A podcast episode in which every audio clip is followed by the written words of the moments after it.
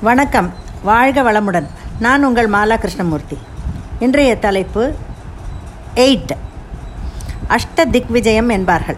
அதாவது எட்டு திக்கிலும் சென்று போர் புரிந்து வென்றவர் என்று கூறலாம்.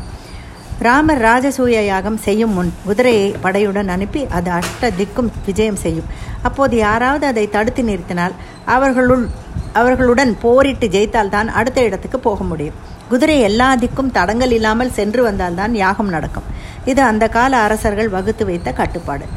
ராமர் ராஜசூய யாகம் நடத்தும் முன் அது போல வந்த குதிரையை தான் பிடித்து வைத்து சண்டை போட்டனர் லவனும் குசனும். அப்போது அவர்களுக்கு தங்கள் தந்தை யார் என்பது தெரியாது. அஷ்டாவதானி என்று எட்டு வேலையை ஒரே நேரத்தில் செய்பவரை சொல்வார்கள். வெளியே சொல்லக்கூடாத எட்டு விஷயங்கள் உள்ளன. அது வயது குடும்பத்தின் சுகதுக்கங்கள் அறிவுரை நோய் நொடிகள் தனக்கு நேர்ந்த அவமானம் பிச்சை கேட்டல் மேற்கொண்டுள்ள நோன்பு விரதம் போன்றவை வறுமை. இதை வெளியே சொல்லக்கூடாது என்று சொல்வார்கள். மாற்றவே முடியாத குறைகள் நமது மகத்தான மூலதனங்கள் என்று புரிந்து கொண்டால் நம் வெற்றி உறுதியாகிறது. உருவு கண்டு எல்லாமை வேண்டும் என்று குரல் எச்சரிக்கிறது. ஆனால் உலகம் அதை புரிந்து கொள்ளாமல் புரிந்து கொள்ளாமல் பலரை காயப்படுத்தி இருக்கிறது. அஷ்டவக்கிரர் என்று ஒரு ரிஷி இருந்தார். அஷ்டம் என்றால் எட்டு வக்கிரம் என்றால் கோணல் என்று பொருள். அதாவது எட்டு கோணல்களாக அவர் உடம்பு திருகி இருந்தது என்பார்கள். உடம்பு எட்டு கோணலாக திருகி இருந்தால் அவர் எத்தனை கஷ்டப்பட்டிருப்பார்? உலகம் அவரை என்னவெல்லாம் கேலி பேசியிருக்கும்? அதற்கெல்லாம் கவலைப்படாது வேதம் பயின்று நான்கு வேதங்களையும் நன்குணர்ந்த மகரிஷியாக இருந்தார் அவர். ஒரு முறை மகாராஜா கூட்டியிருந்த வேத சதஸ் அதாவது வேதம் படித்தவர்கள் விவாதிக்கும் இடம் ஒன்றில் உடம்பை அப்படியும் இப்படியும் அசைத்து கொண்டு உள்ளே நுழைந்தார் அஷ்டவக்கிரர். அவர் நடந்து வந்த விதமே பலருக்கு வேடிக்கையாக இருந்தது.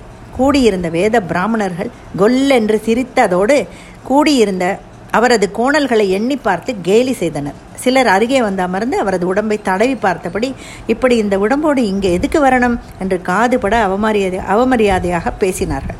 கம்பீரமாக மகாராஜாவை உற்று பார்த்த அஷ்டவக்கிரர் அரசே இனி நான் இந்த இடத்தில் இருக்க விரும்பவில்லை புறப்படுகிறேன் என்றார். மகரிஷி இது வேத ஞானம் உள்ளவர் சபை. இங்கே தாங்கள் தங்கள் வித்வத்தை அதாவது அறிவை வெளிப்படுத்த வாய்ப்பு தருகிறேன். கொஞ்சம் இருங்கள் என்றார் மகாராஜா. அஷ்டவக்கிரர் எல்லோரையும் பார்த்தபடி கம்பீரமாகச் சொன்னார். இது வேத விற்பனர்கள் கூடும் சபை என்று நம்பித்தான் நானும் வந்தேன். ஆனால் இதுவோ செருப்பு தைப்பவர்கள் சேர்ந்திருக்கும் இடமாக அல்லவா இருக்கிறது? என்றார். எங்களை எப்படி இவர் அவமதிக்கலாம்? என்று பண்டிதர் சபை அலறியது. அஷ்டவக்கிரர் விளக்கினார். ஒரு மல மர வேலை செய்கிறவன் மரம் கோணல் கோணலாக வளர்ந்தி வளைந்திருந்தால் கவலைப்படுவார். மரத்தை தடவி அது நேராக இருக்கிறதா என்று ஆராய்வார். அது மாதிரி ஒரு விலங்கை பார்த்ததும் அது கோணல் கோணலாக வளைந்திருந்தால் ஆஹா இதன் தோல் வேலைக்கு ஆகாதே என்று செருப்பு தைப்பவர் அதை வெறுப்பார். இவர்கள் பண்டிதர்கள் என்றால் என் அறிவின் ஆழத்தை பார்த்திருக்க வேண்டும். அதை விட்டுவிட்டு என் உடம்பின் கோணலை தோலின் கோணலை அளவிட்டு என்னை கேலி செய்கிறார்கள். எனவே தான் கேட்கிறேன் இது பண்டிதர் சபையா? செருப்பு தைப்பவர்கள் கூடியிருக்கும் இடமா?